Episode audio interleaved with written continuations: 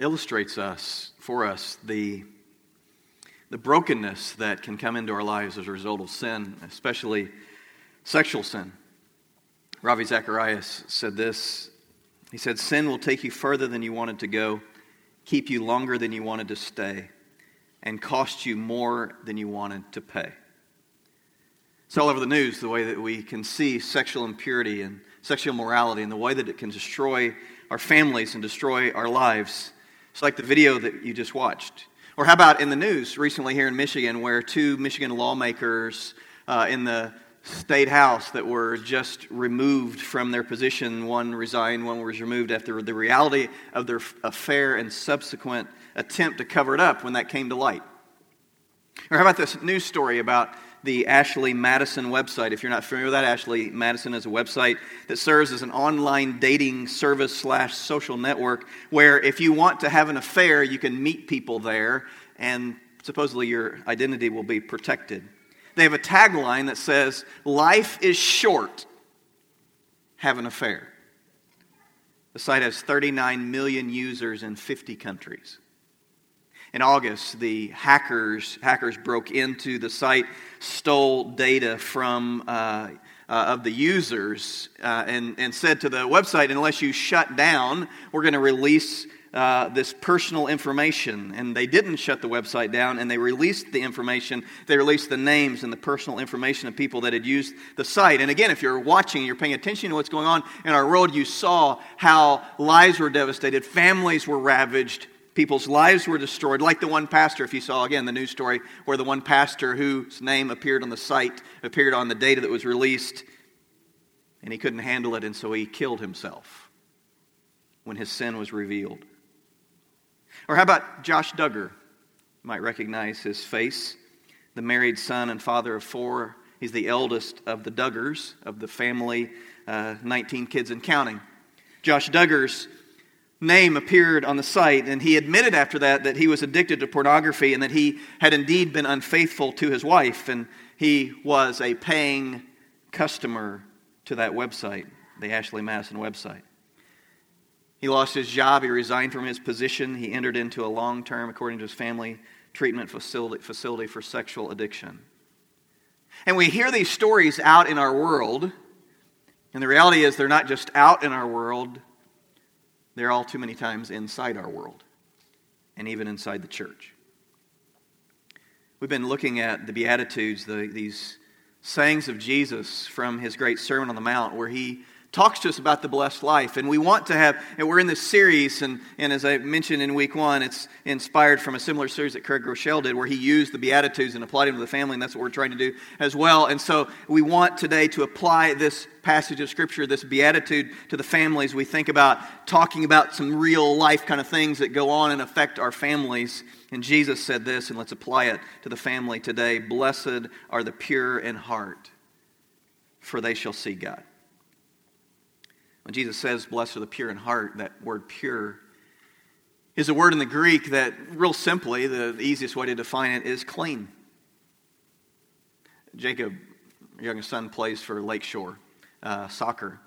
And a week or so, a week and a half ago or so, uh, it was, I think it was Tuesday night, it was raining really hard, and we were at his soccer game, and And so it was raining really hard, and, and Jacob, you know, sweaty, wet, comes in, uh, throws his uh, his soccer uniform in a pile. Crystal uh, was going to wash it for him. Uh, several days later, the, the next game, it's time for the next game, and so he goes, and he's he was in the back of the house, I was in the front of the house, and he yells to his mom, "Hey, Mom, where are my shorts?" And he was putting his uniform on, and And she's like, they're there in the stack, and no, they're not. And so this uh, conversation ensued, and long story, medium length, they find the shorts in a pile uh, underneath some stuff, and they had been there sitting wet uh, for all those days, sweaty and wet underneath this other pile of clothes. And so he had no recourse because he had to get to the game, and so he put the shorts on. Now on the outside, everything looked great. But I can assure you, as he walked into my bedroom later on that evening, that things were not great. Okay? You hear what I'm saying? Uh, they were not clean. Even though they looked clean on the outside, they weren't clean. They weren't pure. Jesus was talking about talking to us about the pure life. And he said, blessed are those who are pure, who are clean in heart. Blessed are those who are free from impurities. Not just what it looks like, that it looks good on the outside, but what's going on on the inside matters. That's what Jesus was saying. Blessed are the pure in heart. Blessed are the, those that are pure in the, the innermost part of who they are. And so, as we think about applying this passage to our families, to our homes, it matters what's going on inside of us. Our purity matters. And so as we strive to live clean, as we strive to live the blessed life, as Jesus said, blessed are those who have pure hearts, they'll see God. Let's apply that truth, even though when Jesus said it originally, he was, of course, applying that to all of our lives and in a much greater detail than just our families. But let's narrowly apply it to our families today. And so how can we create a culture of purity in our families, in our homes, in our lives? Well, it starts with our hearts. As members of families, as individual members, it matters. And so as we strive to create that culture of purity, we need to purify our heart, our heart personally. That's how we're going to be blessed. That's what Jesus said. Those that have pure hearts are blessed. Families that are blessed are those that have individuals within those families that are living with pure hearts. They're going to see God. And so we need to, Jesus is saying, we need to pay attention to our heart. It matters what happens inside of us, what's going on in us. It matters not just what people see, but it matters what people don't see, that God sees that's going on in us. Purity of heart matters. But our world would say this instead. Our world would say this, you need to just follow your heart. Life's short. Have an affair. If it feels good, do it. Be who you were created to be. We're all free, the world would say. Do whatever you want to do. Again, follow your heart. But God knows that's not such a good plan. God gives us a pretty good assessment of our hearts. He knows our hearts. This is what God says of our hearts. He says in Jeremiah seventeen, verse nine and ten, the heart is deceitful above all things and desperately sick. Who can understand it? I, the Lord, search the heart and test the mind to get, give every man according to his ways, according to the fruit of his deeds. As we think about our own lives and our own hearts, we have a heart problem. And, and that's what God is saying. Even though our world would say, just follow your heart, do whatever you feel, what feels right, just do that. God says, no, that, that doesn't work because our hearts, we have a heart problem. We have a heart that is bent to sin, bent to do what is not God's best for us, bent towards not the blessed life, but a different kind of life that we have our own agenda that we want to live when we're left kind of our own devices and we kind of do things on our own. And Jesus says, the blessed life is the life where there's purity of heart. Because the purity of heart means a life lived according to what God says and His best for us. His, his best for us is laid out in this wonderful book that we have. God's gold standard for us is, is, is laid out here. God's truth is always best. It will always end best for us. But when we think about our own hearts, our hearts, as God said, they're just, it's deceitful above all things. I'm the designated at night guy that gets to take the dog out. Our dog, I, if you were here last week, I talked a little about Daisy. This is a picture of Daisy. Uh, Daisy is our dog. She's a standard poodle. Um, and she's very black, very dark. And so I take her out, and there happened to be one night where it was really overcast. There weren't any stars or the moon. You couldn't see it, whatever. And the lights, I didn't turn the lights on. The lights were out. And I'm standing outside, and, and, and Daisy is out there. I know she's out there. I couldn't see her anywhere. She's in the yard somewhere. I could hear kind of her little tags kind of jingling occasionally. So I knew that she was out there, but I couldn't couldn't see her. And let me just say, I can't overstate the importance of me bringing this dog back into the house, okay? Because you're going to be looking next week for a new preacher if that dog does not, if it runs away and I'm not unable to find it. Okay, Crystal loves that dog. Jacob loves the dog. And so, uh, but after I stood there for a while, and my eyes began to adjust, I could see her. I could see her running around because our eyes tend to adjust to the darkness. And that's the way our lives are. When we get away from the light of Christ, the light of His truth, that when we walk and we spend a lot of time, our eyes, our lives begin to kind of adjust to the darkness of our world. We get used to the to that darkness. We adjust to the darkness. Ephesians chapter four, verse eighteen and nineteen says, they are darkened in their understanding. They're alienated from, and he, he describes it, alienated from the life of God because of the ignorance that is in them due to the hardness of their heart. They have become callous and have given themselves up to sensuality, greedy to practice every kind of impurity. Left on our own, following our heart, that's kind of the path, that's the bent, that's where we go kind of on our own when we just kind of do our own thing. Our hearts, our lives become dark. And we get used to that. And it's easy, as the scripture says, to become calloused, to adjust to the darkness. On the other hand, the blessed life is that is the is the life of purity. Blessed are the are the are those that have purity of heart. Larkin, the guy in the in the video, he'd lived this with that secret sin for years. He'd gotten used to it. He had justified it. He had he'd made it okay in his own head, I'm sure. I want you to hear me when I say this. Christ is the only solution that will create in us a clean or a pure heart. He's the only one that can purify our sin. We're all sinners. It starts there. It starts as we think about it. If we're going to have a culture of purity, then we need to purify our hearts, our own hearts. Because again, on our own, we don't do so well. He is the solution. Not just looking at, at the outside, not just purity so that it's so that we're pure with what people see, but are we pure inside? Is there some what, what's going on in us? Are we pure of heart? And that's where we can find help from Christ. And it starts as we confess our sins.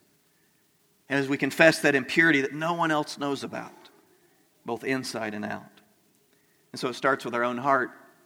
And as we think about creating this culture of purity in our family, secondly, we do that by protecting our heart. The psalmist says this in Psalm one nineteen, verse nine.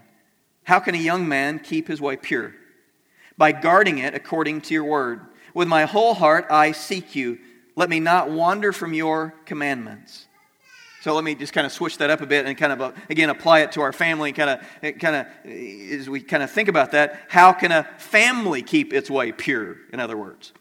What's the answer that we see here? By guarding it according to your word. Our families need to apply, as, as individuals in the family, we need to apply into our homes, into our lives, God's word. To guard our, our hearts by His Word. As we apply it, it needs to be the foundation. Its truth needs the foundation that we build our lives on. Not the foundation of the world will say, you got to do whatever you want to do. It doesn't really matter. Uh, just follow your heart. Do whatever your heart wants you to do. Because that standard is always changing. When it's us, when it's our own personal ideas, when it's our culture's own personal ideas. I mean, just, just look around. Look around at our culture and you can see the, the slide, the, the moral slide of our culture, the change in our culture, the, the change from what our culture said is the right thing or the, the heart kind of thing, follow your heart, you know, ten, twenty, thirty, fifty, whatever years ago, you see the slide. Our hearts are not the good foundation. It's not a place to base on what, how to live your life and how to find a blessed life. We can't trust our hearts. As Jeremiah, inspired by God says in Jeremiah seventeen, what feels right doesn't work out so well many times. Now, so let me kind of take a pause and talk to you young people. You're here today and and you're here, maybe you've been coming to church for some time, you, maybe you're new, but you, you really have a desire to have a heart for God, that you have a heart that it, maybe you're single, that, that someday, maybe you're a teenager, young person, that someday you want God's blessing on your future family, whatever that looks like for you. And you really want that. That's your heart at some future point, that you want God's blessing on some, you know, whatever that looks like again for you in the future. But right now you're you're a young person and the world says, go have some fun, follow your heart, life's short. Sleep with whoever you want to. Smoke whatever you want to do. Party uh, however you want to. Do whatever you want to do. There'll be time in the future to settle down. Just follow your heart now. Get it out of your system. Have some fun. And then at some future point, you can honor God and get His help to create a pure family in the future. And I love what Craig Groeschel said.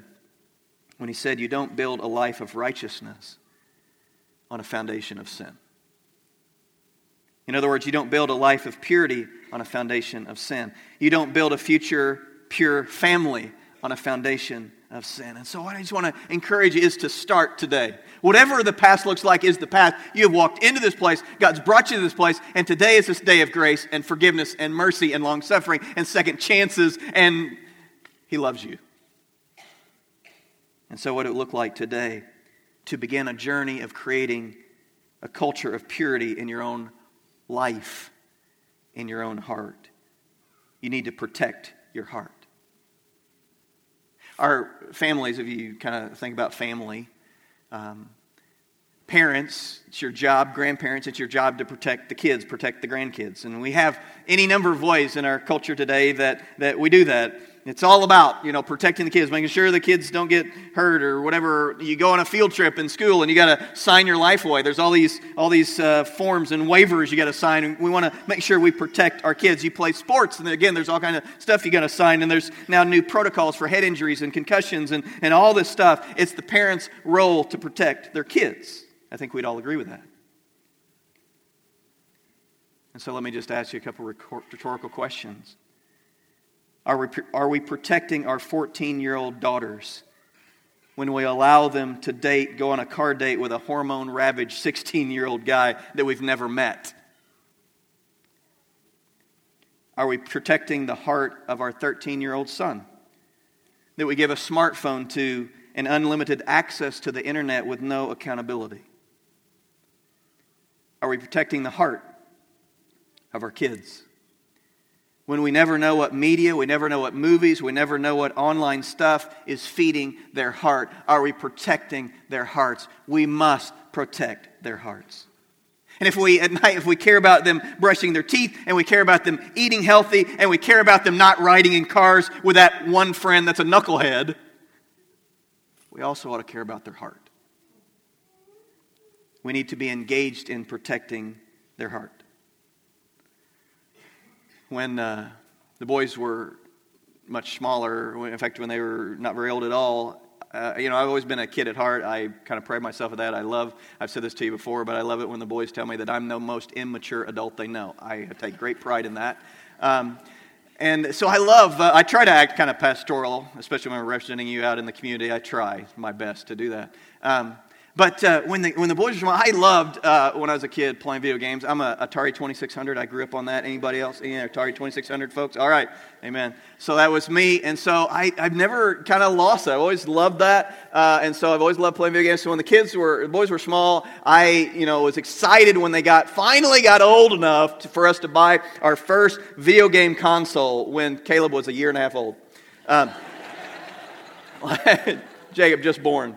Uh, they're old enough, finally, and uh, and I literally said to Crystal uh, back in the day, I don't know, this year and a half, but they weren't very old. I said, you know, Crystal, this is a way for the boys and I to bond, and so that was, uh, we've always played video games, but as they grew up, they, they there were standards that we had for the video games, and so, and we would talk about that, and they, all the friends are getting this new video game, and so they come, hey, Dad, there's this new video game, and so we go to the video game store, and we kind of look around, and they're, hey, what about this one, or what about that one, and so they'd come to me, and they'd bring it, and, and Jacob, as my witness, we would stand in the video game store and we would get online and we would stand there and they would say, Dad, will you check this one out? And I would check it out, and I had to give the green light before they purchased the thing that sometimes all their friends had, but because I was the crazy dad, they didn't get to play that particular one.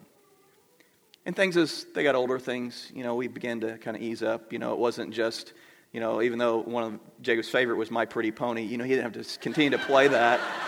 His entire, uh, you know, teenage years. We let him play some other stuff uh, later on. Uh, we have to protect their hearts. And let me say this. I just want you to just hear what I say, parents. There comes times when our kids don't necessarily need another friend in their life. They need a parent. And you have to be a parent. There's one final thing as we think about creating a culture of purity in our families, and that's to pursue righteousness with all our heart. Righteousness is right living. It's living right. And ultimately, we we we will stand before God. And with the day that we stand before God, uh, we, we're going to be, be able to do that. Not we're going to stand before Him, and we're going to be in, uh, invited into eternity, not because of all the right things that we have done and all the right living that we've done. In that moment, we'll stand before God, and we'll, He'll be able to see us in that moment and invite us into, into heaven, not because of our own righteousness, but in that moment. And Scripture talks about this, and it's awesome. It talks about the robes of Christ's righteousness will be placed on us. We'll be imputed to us. It's a cruel uh, theological kind of stuff, but it, it'll be laid on us. It, we, then, so when Christ, when God sees us, He sees the robes of Christ's righteousness. So it's not our right living that gets us into heaven, and so it's not about us. And so we talk about right living and having a this creating a culture of uh, of purity and, and and pursue righteousness with all of our heart. It's not because we think we're earning our salvation. That's not it. We don't get into heaven because we live perfect. We get into heaven because we put our faith in Jesus Christ, who lived perfect. We need Christ. So today when I talk about we need to pursue righteousness with all of our heart, it's not so that we gain entrance into heaven. It's because that's the way we live out our faith. It matters how we live. Our world for too long has looked at us, and they've seen us, they've, they've watched us, they've observed us saying one thing and living another. They see us, and, and our names are on the Ashley Madison websites right beside theirs, and that's crazy. It's ludicrous. That's not what we have called to be and to do. We have been called. This is the this is what we have been called, is we think about creating this culture of of of, of purity that, that's going to make a difference in our families. This is what we've been called to. First Peter chapter one, verse fourteen. As obedient children, we are God's children. Do not be conformed to the passions of your former ignorance. Would you just tell us how you think? I mean, that, he's telling us how it is. Don't be conformed to the passions of your former ignorance, but as He who called you is holy, you also be holy in all your conduct, the way that you live. Since it is written, you shall be holy, for I am holy. And that's the standard that we strive after. Again, it matters how we live. In our families, it matters. It matters what our children see. Grandparents, grandmas and grandpas, it matters. Aunts and uncles, it matters. It matters the way that we live. It matters the big, uh, the, the, the, the small pieces of integrity, the large pieces of integrity. Uh, it matters what our kids see in us. It matters when, when the server comes, the, the, the person that's waited on us in the table, and we've given them some cash, and they come back and they put an extra five dollar bill on the In the in the change because they miscounted. And it matters when our kids see us. Oh, wow, she messed up. I'm going to take that money.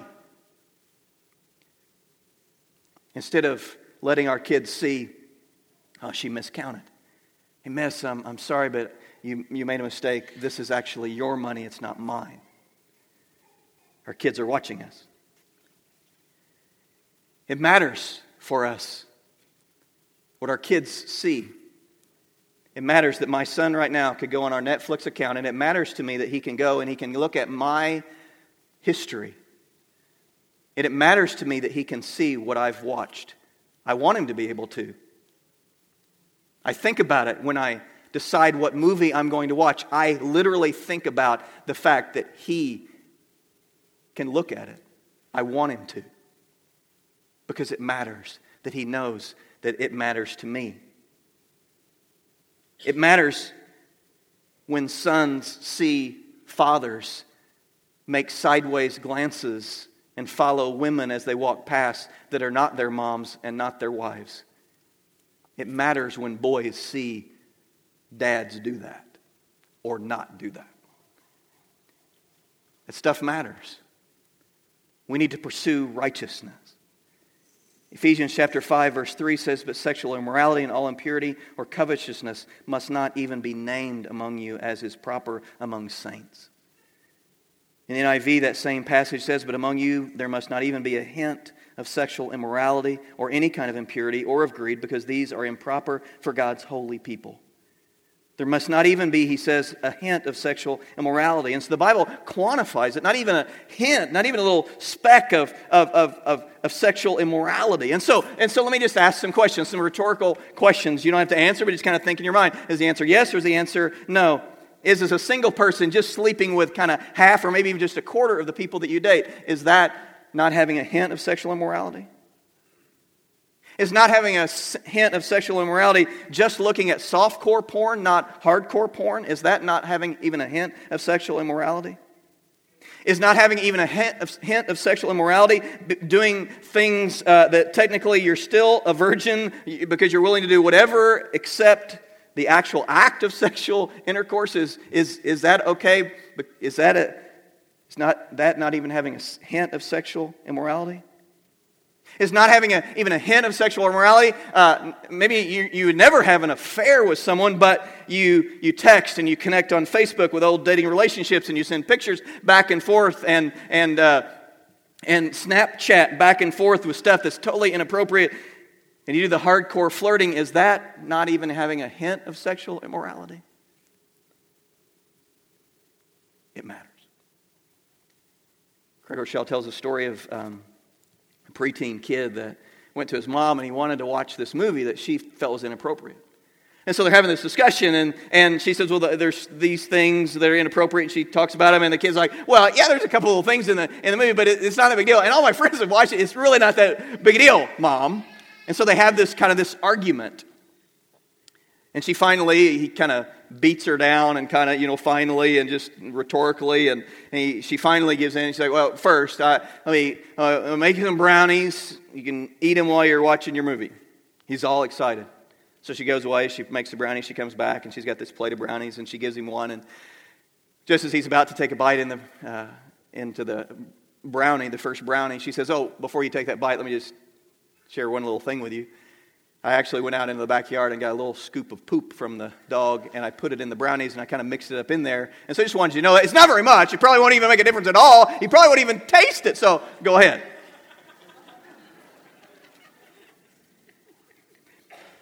Creating a culture of purity. Pursue righteousness with all of our heart. And so what's God saying to you today? How's God saying that you need to flesh that out? If you're a single person, how do you flesh that out? If you're a married person, how do you flesh that out? If you're a, if you're an aunt or an uncle with with uh, with with nieces and nephews that that, that are watching you, how do you, how do you flesh that out? If you're a grandparent, how do you flesh that out? And today, this is not about beating anybody up. What what it's about is just challenging you, because this stuff matters. Because our, it matters in our homes. That we live as people of purity. That's the key to the blessed life. And so I would just, let me just give you, try to give you some practical things, and then we'll conclude. And so here's some practical things. Parents, I would encourage you to get on the same page, to talk about some of these things, and to talk about what the standards are, and what you're going to say no to, what you're going to say yes to. Just kind of kind of talk about that. And I, I would encourage you to talk about it before it comes up. And here, here's here's reality. Children are like cheetahs, okay? They will separate you from the herd, and they will kill you if you're left on your own, okay? You need to make sure that you get on the same page together, okay? Because there is safety in numbers. You need each other, all right? So so talk about it together. Get on the same page. Don't let them talk to you separately. You need to get on the same page. And so if you're divorced or whatever, and you've got kind of the two things going on, then I would encourage you to do whatever it takes to kind of even then to get on, try to do the best you can to get on the same page. When they're maybe in a, other other weekend, they're in a different home or whatever, get on the same page as parents. For the sake of your kids, you need to do that. Uh, married couples, I would encourage you to, to commit to giving your spouse your whole heart, not your divided heart. Not a heart that's divided over with some other emotional relationship. And oh, I would never have an affair, but you know that you're you're having conversations and you're having feelings that are absolutely inappropriate. Do you remember? I, I, I, you don't want to be hardcore, but I want this stuff. Again, this stuff matters. What did Jesus say? He said, "You've heard." He said it in the in the Sermon on the Mount. He said, "You've heard it said, don't commit adultery with someone." But he said, "I say to you, if you've lusted after her, you've already committed adultery with her with her in your heart." And so, don't give your heart away. Only give it to your spouse. And so don't divide your heart. Don't divide your heart emotionally. Don't divide your heart with internet relationships. Don't divide your heart with pornography. Single adults, I would, I would encourage you to commit to purity, to build a foundation of righteousness, of purity for your future relationships. And for some of you, God is going to bless you with the blessing of singleness. And that's a, that's a great thing. Look in Scripture, it, it, Paul talks about that. It's not a bad thing to be single. Don't think that you're a second-class citizen because you're single. That's not what Scripture says. Build a foundation of righteousness. And then let me just talk to us about pornography. And it's not just a guy thing. We, in the church, have dealt with some situations where uh, the uh, the women, it's just as big an issue as for some men. And so both sexes, this is a growing problem. It's the gateway drug for all types of sexual immorality. We need accountability. If you've got an issue, then, then talk to somebody that you trust and set up some accountability and have some relationships and, and so that you can talk to somebody and you can you can ask them to, will you hold me accountable? If you've got a, an addiction like this guy, there's there's there's we've got a Southwestern Medical Clinic, the, the the counseling arm of that. We have a relationship with them. You might need maybe it's marital counseling, maybe it's counseling for addictions, and so get some help. You can go if you mention that you're a part of our church. You can go get two counseling sessions for free there as a part of our congregation. Mention that you're from here, and you can get some counseling. Get some help, and then I would just throw out that focus on the family. For you parents, a lot of your kids have devices and they've got iPads and iPhones and this and that and computers that they're hooked up to or whatever. It matters.